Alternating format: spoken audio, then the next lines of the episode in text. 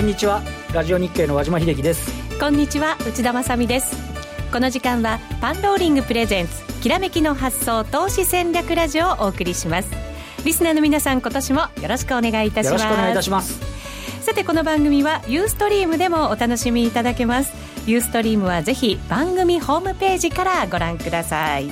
さあそれでは今日最初のゲスト、はい、今年最初のゲストですよ。そうですね。はいご紹介したいと思います。まずは遠蔵さんこと田代岳さん。よろしくお願いします。よろしくお願いします。そしてもう一方 B コミさんこと坂本慎太郎さんです。よろしくお願いします。今年もどうぞよろしくお願いいたします。いかがでしたか？お正月はちょっともう最初 なんか随分期間経っちゃいましたけど。そうですね。なんかもう1週間で一相場終わったみたいな感じも しますよね本当まだまだ始まったばっかりなんですけど、はい、今年の戦略を今日はねじっくり入れ立てていかないといけませんね、何しろトランプさんの就任も1月20日ですけどまだまだ先だと思ってたらもう近くなってきましたから、ね、もう11日には一応記者会見もやるって話ですからね。そうですね、ちょっと相場に影響を与えてますかね。そうですね。警戒して一旦もう上がってるんで利,、益確定がちょこっと見えてるかなっていう。のは、まあ、為替にも、まあ、株にもどこまで行くのかっていうのもねまたねポイントになってきますよね。だってどこで仕込めるかってことになりますからね。うんね、はい。そのあたりも今日はぜひいろいろ教えてください。よろしくお願いいたします。さてここでパンローリングからのお知らせです。2017年3月11日土曜日投資戦略フェアの受付を開始しています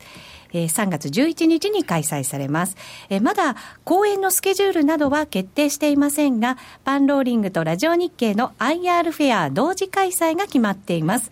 投資戦略フェアはパンローリングが主催する4000名以上の個人投資家が集まる1年に一度の日本最大級の投資の祭典です。今年も総勢40名もの著名な投資家の皆さんにご講演いただく予定となっています。この番組のレギュラー出演陣、西山幸四郎さん、和島秀樹さん、遠蔵さん、B コミさんももちろんご出演されますが、大化け株のデュークさんをはじめ、たくさんの方々にもご出演いただく予定となっています。デュークさん、本当に本出されて、去年話題になられた投資家のお一人ですよね。楽しみですね。はい。いろいろ、いろいろ内容は聞いてるんですけど、ぜひ僕も聞きたいなと思います。はい、楽しみ。私も本を実は夢中になって読みました。ここまで書いちゃっていいの？ぐらいなね、内容を書いてあったので、その内容が多分イベントでもお話しされると思いますので、はい、多くの方に足を運んでいただきたいと思います。実はですね、もうすでに2000名弱の皆さんからお申し込みをいただいているということなんですよね。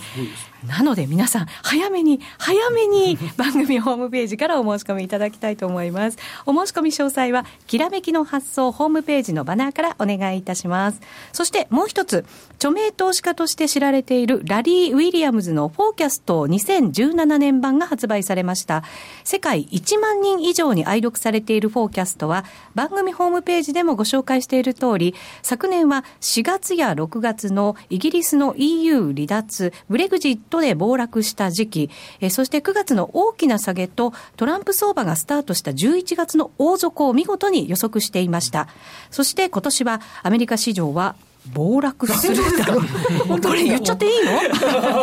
いいですか？言っちゃって。ということですから、はい。このあたりも興味深い内容となっていますので、ぜひお早めにお求めください。この番組は、投資専門出版社として投資戦略フェアを主催するパンローリングの提供でお送りします。さあ、それでは改めて今年初めてのゲストでございます。遠蔵さんこと田代岳さん。よろしくお願いします。お願いします。B コミさんこと坂本慎太郎さんです。よろしくお願いします。よろしくお願いします。ますまず、大引けの日経平均株価、152円89銭安、19,301円44銭で終わりました。第8回の日は上がったんですけど、そこから4日続落ということになっています。やっぱりこれ、遠蔵さん、為替の動き、ずいぶん影響してるんじゃないかと思いますけれど、そうですね、まあ、ね、落ちるというか、8円50のとこがなん、はい、止められちゃってるんで、うん、今のところ115、118のレンジじゃないですか。はい、だからそのままだ高値圏なんですけど上昇が一服したっていう感じはしますよね、うん、だからそれはまあいろいろな要素があるんでしょうけど、はい、その要素ちょっと紐解いていこうかなと思うんですけど、うん、まず先週末にアメリカの雇用統計が発表されて、はい。そんなに悪くないんじゃないの？っていう数値だったような気はするんですけど、どうなんでしょうか？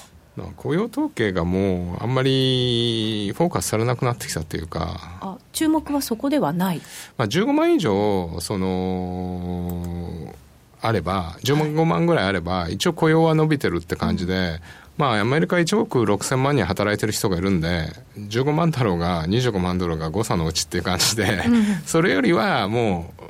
要は失業率が低くなったところで、それ、あの、なっちゃってるんで、はい、それよりはもう、数字を、あの、いくら増えるかよりは、賃金とか、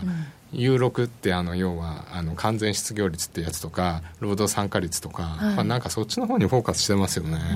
賃金例えば、まあ、まあまあ良かった。上昇してましたよね。賃金良かったんで、えー、それでぶりの伸びですよね、ね。はい、日本にとっちゃ羨ましいぐらい伸びてるような気がしますね。本当。あれリーマンショック前って3.3%台前半の伸びだったらしいんですよ。で今回2.9になって久々になったんで、まあ、かなり良かったねっていうことであのー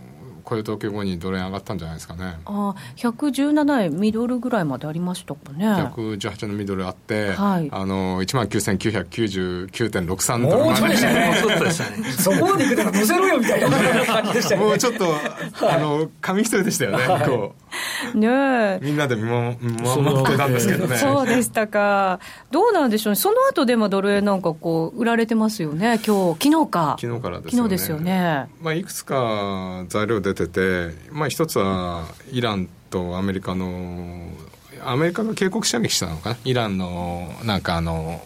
その軍艦っていうかちっちゃいあれに、はい、イランの革命防衛隊の船舶が高速で近づいたとか、はいうん、まあ魚雷艇みたいなもんなんでしょうけどあそこら辺でちょっとしょっちゅう小競り合いしてるみたいなんで、はい、まあ、それに反応したっていうことで昨日はあのイギリスのメイ首相が要はハードブレグジットになってもその移民の制限と立法権の確立をしたいみたいなことを、はい、あのなどこのインタビューかな？なんかインタビューに答えてて、まあ、その後火消しに回ったんですけどそれでポンド売られちゃってポンド円が売られてユーロ円が売られてドル円も下がっちゃったみたいな感じですよね。ポンドからスタートしてたんですね、うん、ポンド円なんですね。でまあそこで115円台買ってたマクロファンドがあのリグってきたっていう話もありますけど、はい、うん。やっぱり今日明日のトランプさんもあるんで。そうですね。11日に記者会見をニューヨークでされるそうですね。ですね。今今までツイッターで言いたい放題言ってたんですけど、明日どうなるかっていう。トヨタに対してもね言いたいこと言ってますからね。言いたいこと言ってまたトヨタがそれで投資しますって言っちゃいますからね。なんとなくうまいうまいっていうね。ね明日それで意思疎通初めてするんでねこう喋ったことに対して、それはどうですかって言われるのはなかなかね、初めてなんで。順番に来てますよね、GM やって、フォードやって、はい、トヨタ来てやっぱりあの大きいとこにやって。うん。えーでね、あの GM のあの女性の社長とかってあのなあの、ね、長い投資なんだからとかあとフォードの人がデトロイトモーターショーで車のこと聞いてよみたいなこと言ってましたけどね。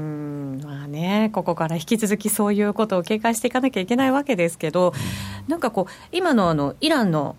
船舶もあったじゃないですか、何回もまあ小競り合いしてるって言っても、今までの相場の中って、それがなんか悪材料視されない相場だったような気がするんですよね、よね。急になんか気にされたっていうのは、やっぱり警戒感ですか、うんまあ、結局、なんでもそうなんですけど、ポジションがロングの時にその出るニュースと、ポジションがショートに時に出るニュースって、その同じ内容でも、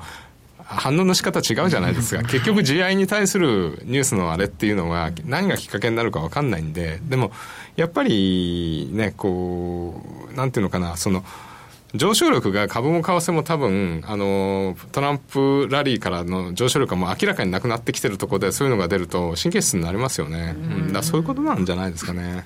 ちょっと今だから神経質になってるような状態とね、値動き、先ほど来のね、為替の値動きなんか見ててもね、ちょっとうっかりすると、だからダブルトップかみたいな、なんか。そうですよね、今日の午後午後っていうか、昼休みの動きとかって、116円から急に落ちましたもんね、そうですね。ね先物も、うん、一瞬目を離して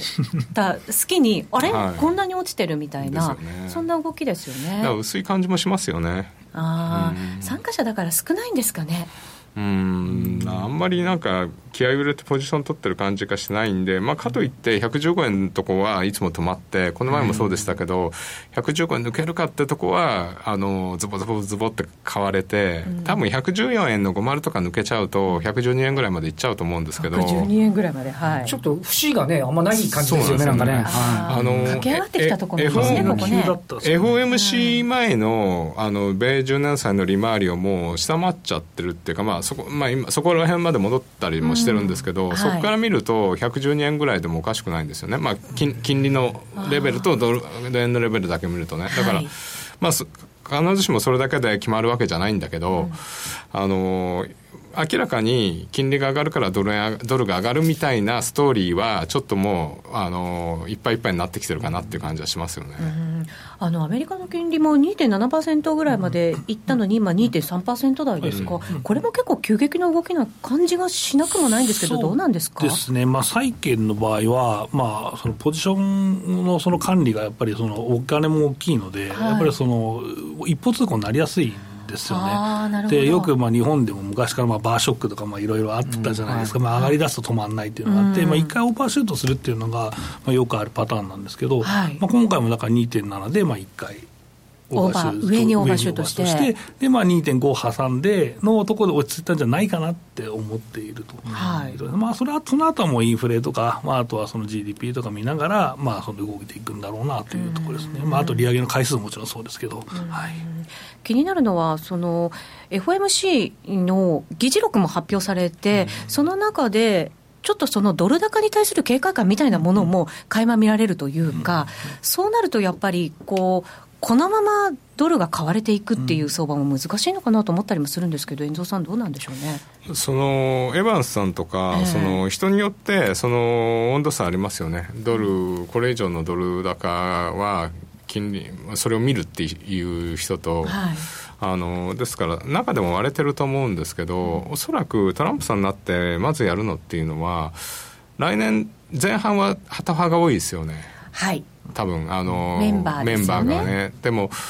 理事の席が2つ空いてるんで、はい、そこに2人ぶち込むのは高派になると、勢力があれなんで、前半の利上げっていうのはちょっと難しいかもしれないですよね。まあ、寄りで推していく、うん、そこを見ながらなんだと思うんですよね。でも年4回やるかもしれない、3回やるかもしれない、3回は織り込んでるみたいな感じじゃないですか。まあでもそれね、この今、株が高いからそういうふうに言えるけど、えー、本当に政策すぐに打てないから、まあ、賃金の上昇が本当にこの前の先週の雇用統計のように本当に3%超えるようにこう上がっていければいいんですけど、はい、あれがもしかしたら一時的だったらそんなにバンバン上げられるのかなっていうのはちょっと疑問符つきますよね。うん、確かにそうですね、そうすると、ちょっともしかしたらドル円なんかは、行き過ぎた可能性はありますかね。3回って言ってるけど、はい、これで株落ちて、また105円とかなっちゃったら、まあ2回でいいかってことになる。かもしれないじゃないですか。相場次第。2回と3回の間ぐらいそうそうそう2回寄りじゃないかなっていう、そのちょうどまあ、うん、それで3になると多分あの金利上がるし、はい、まあ、2になるとちょっと下がるしっていう、まあ、そういう中にあるかなっていうのが資料なんでまた後から使いましょうか、ね、はい、はい、なるほど。そうか。今じゃあ2.5ぐらいな感じのイメージのところ。前半か5の間ぐらいなんですね。2.5で、ね、柔軟性も2.5%うまいみたいな。来てるじゃない。それで3に近づいたら その上がっていくわけですねなるほどなるほど。それあんまりそんな感じかもしれないですね。そうなのかたまたまじゃんって。言 覚えやすいでしょ確かにそうですよねすごいわかりやすい。そうだうん。これで覚えとくとまたねなんかね判断しやすいかもしれないですよね。さあだから今週はそのイエレンさんのまあえっと講演もあったりはい。えっとトランプさんの記者会見もあったりするのでまあ警戒感漂う中で1週間が過ぎていくそんなイメージです。でもそうするとトランプさんの就任もうすぐですよ。そうですね。ねまあ、あと一般教書演説、まあ、あれがあるんで、あっちの方が重要じゃないですかね。20日ぐらい。20日、あのー、2月、え、1月の末から20日の、あ2月の初旬の間ですよね。まだ、うん。そうか。じゃあそれをこう待つ形でなんとなく手締ま売りが入ったり、上値重くなっていくぞ、みたいなイメージをしといた方がいいんですかね。そうですね、まあ、僕はずっと2月ぐらいまでどっかで調整があって話は、まあ、年末からしてますので、まあ、あるかなっていう。2月ぐらいまでには調整がある。そうですね、まあ、ちなみに大きな？うん。そこはそのリスクが複合すると押しが深くなるっていつものパターンだと思うんですよ、はい、うん。だからそこが重なってくれば、欧州の選挙もうちょっと後だし、うん、だからなかなかちょっとそこエアポケットになってるので、う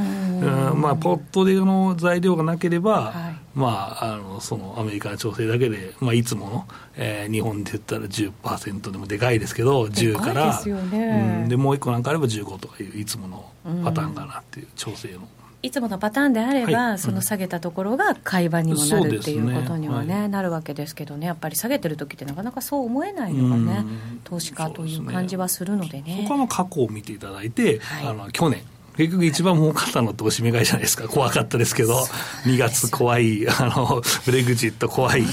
そうですよ。大統領選怖いみたいな。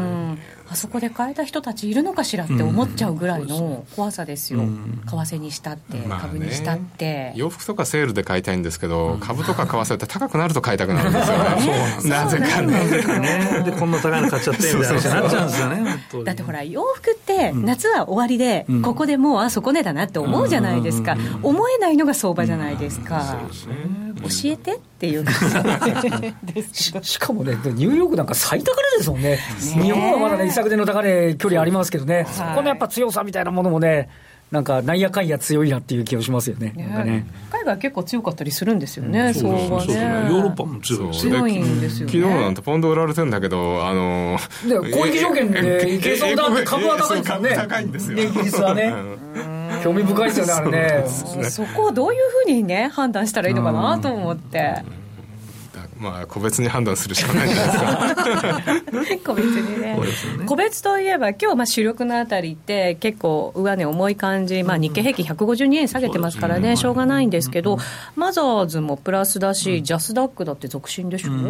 この辺はどうなんでしょうね。そうですね、まあ、新興市場は遅れてたっていう、出遅れ感がやっぱりあったんですよね、はい、あの先行日経平均がまあ10%ぐらい上がっても3%しか、まあ、マザーズ上がってなかったりとか、まあ、していて、まあ、そこはまあ主力株は若干出遅れている、まあ、創生と、えー、サイバーダインと、あとミクシーで、大体まあ3、4割、時価総額、まずは占めてるんですけど、はい、まあ、そちらが出遅れてたっていうのが大きくて、でも、じりじりとですね、値を戻してまして、特にサイバーダインとミクシーですね。そこにかね、ちょっと出てきて、ねはい、出てきて、もう上値を追えるような状況にもなってきてますんで。そんなに結構強い感じなんですね。はい、そうですね。そこがマザーズ指数の強さの源の一つだろうと思ってます。ね、はい、なんか主力買えないから、そっち物色してるのかななんていう感じもあるんですけど、そうですね、まあ、出遅れと、まあ、あと信用買いがだいぶこなれてきたのかなっていうのもあったり、多分サイバーダインとかも、あのレポート事件から、あの安安いなと思って、その買った人がいたはずなんですよ、まあ、その人はだいぶこう回転が効いてくると、やっぱり戻るなっていうのがあるし、まあ、ミクシーもですね、まあ、本業はまあそこそこで、まあ、やってますんで。うん、再評価というところなんですかね。で、まあ、前はソフトバンクが強いっていうのもあるんですけど、まあ、僕の持論なんですけど、はい、はいソフトバンクの強さみたいなものが、そうそうですね、まあ、昔の人間なんだけど、ソフトバンクを中心に買って、で、な面白そうだから、ちょっと信用の枠で、なんか進行回転しとくかなっていうのが、ちょうど10年ぐらい前までのパターンじゃないですか、やっぱりそういう投資家ってまだまだいらっしゃると思うんで、個人はね、やっぱりソフトバンク、株主多いですもんね、そうなんです上がると盛り上がってくるって方はね、そうですよ。いますよね。だからそれはあるのかなっていうのと、あと、えっ、とまあ、信用の評価損率もだいぶ改善してきてますんで、あのまあ、あの東証のやつはまあ8%半ばぐらいまで、はい、あのマイナス8%半ばぐらいまで回復してますし、うん、でまあ、某証券の分はもうあのかなり一桁前半とかまで来てますので。はいなので、やっぱかなり改善が効いてきてるなっていうのは進行手だと思います、改善しすぎちゃうと、またちょっと怖いんじゃないですか、ね、あれはあの、まあ、東証の方がプラスになると、大体天井かなっていう、まあ、そこまでは全然ですよね。すごい ですか、過去の例から言うと100%、まあ、投資からプラスめったらなんないですから、プラスはめったらそうですよね。そ。そっちはまだ8点、マイナス8.54%なんで、はい、まだまだいい。うん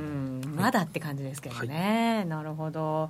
さあどうですか、今年最初の、まあ、放送ではあるので、ちょっと1年を通してどんなイメージをね、はい、お二人がされてるのかな、うん、プラス和島さんがどんなイメージしてるのかな？って、ちょっと聞いてみたいなと思うんですけど。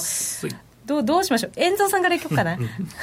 トップバッター。トップバッター正直言って本当何が飛び出すか分かんないんで、はい、今年は僕あんまりこれって言えないかなって気がするんですよ。そうなんですだって去年だってあのみんな逆言って、うん、おえとかなってるじゃん。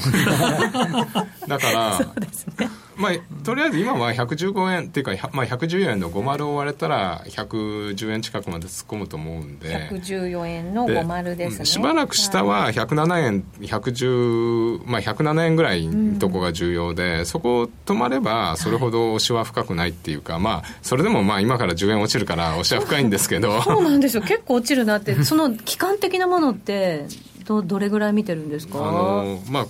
割とね行くんだったら前半でしょうね。だってあのさっと行っちゃう。あの要は期待が剥がれて、うん、3月あたりがその財政のこのまた壁っていうかその期限が苦しい。4月あたりはあの為替認定国あのあれが財務省報告があって、はい、ね、で今、人民元がちょっとあれですけど、先週は人民元があの介入で落ちたから、ドル円も落ちたじゃないですか、はい、だから中国やっぱりきな臭いんで、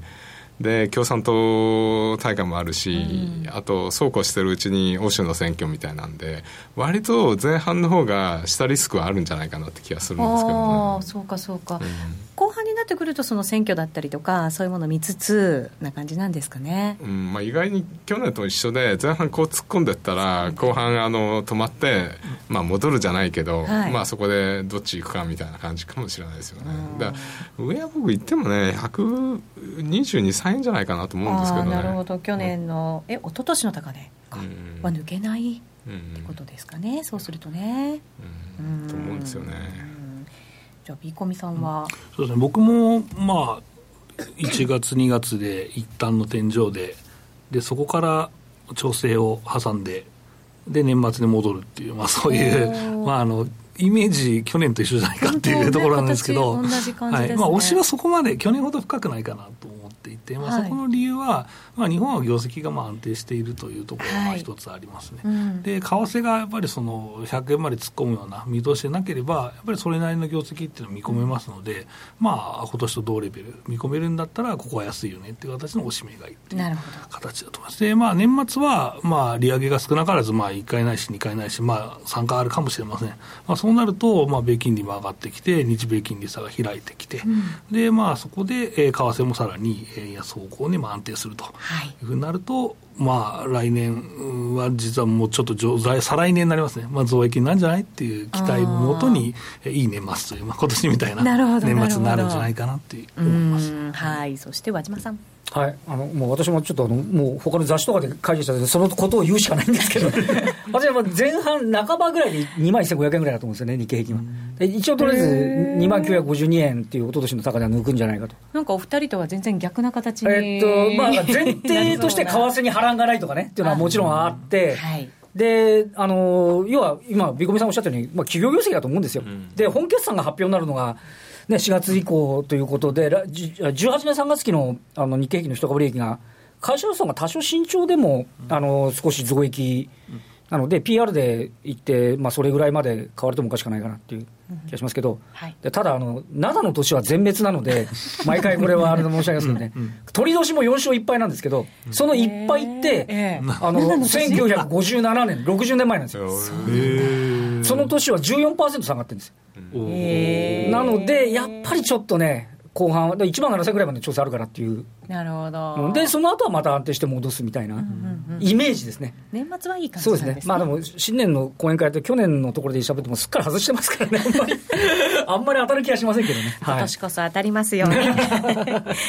さて、ここでお知らせです。株のデイトレスイングトレードの通信スクールが2月から開講することになりました。毎回満席となる人気のスクールとなっていますが、開講に伴いまして、1月29日日曜日に名古屋で、2月4日土曜日に東京でプレセミナーが開催されます。また始まりますね。はい、始まりますね。はい。これが3回目？そうですね、はい、3回、募集は3回目です、ね、3回目になるんですね。ぜひ、こちらのプレセミナーも、そして本コースの方もお申し込みいただきたいと思いますが、お申し込みはビコミさん。はい、えー、申し込みはパンローニングさんのホームページか、はい、えー、このきらめきの発想のホームページにバナーがございますので、はい、えー、そちらから、えー、申し込んでいただけるとありがたいです。はい、どしどしご応募ください。お待ちしております。そしてですね、ご要望の多かったメルマガを開始することになりました。もう大変お待たせいたしましたという感じでしょうか。はい、メルマガでは、遠蔵さんとビーコミさんが投資における重要だと思う点を、ステップごとに解説する予定となっています。これまた贅沢ですね。そうですね。まあ内容を凝縮というか、まあ紹介みたいな形で、あの凝縮してありますので、そこを、あの、うまく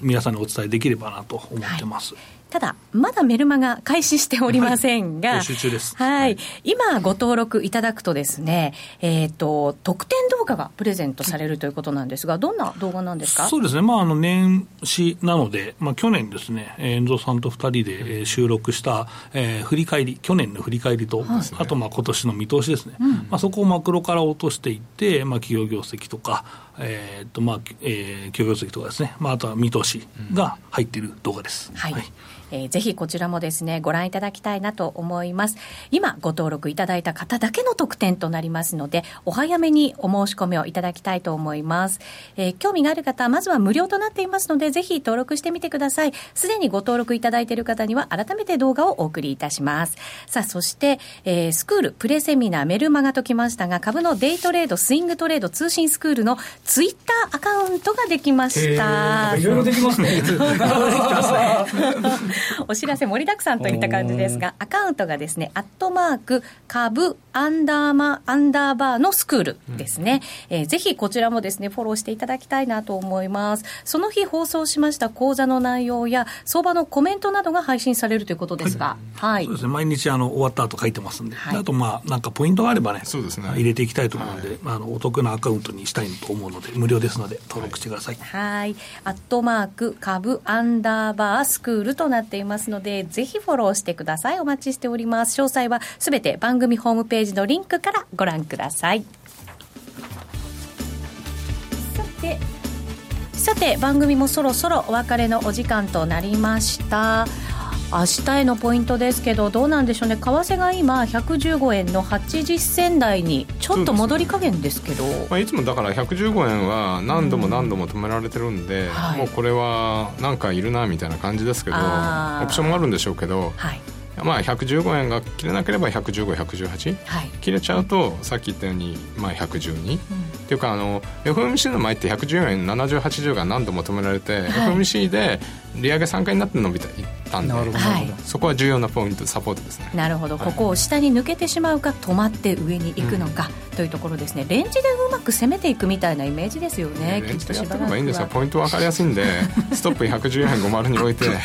てみたいな。そうですね。はい。まああの下でしっかり仕込めればあのもし下に抜けちゃったとしてもあの損切りってそんなに多くないですもんね。まあここ3 4 0銭で損切りはい。けますよね。わ、かりました。さあこの後もですねユーストリームで引き続き配信がありますのでぜひご覧いただきたいと思います。えそろそろラジオの前の皆さんとはお別れとなりました。それでは皆さんまた来週。この番組は投資専門出版社として投資戦略投資戦略フェアを主催するパンローリングの提供でお送りしました。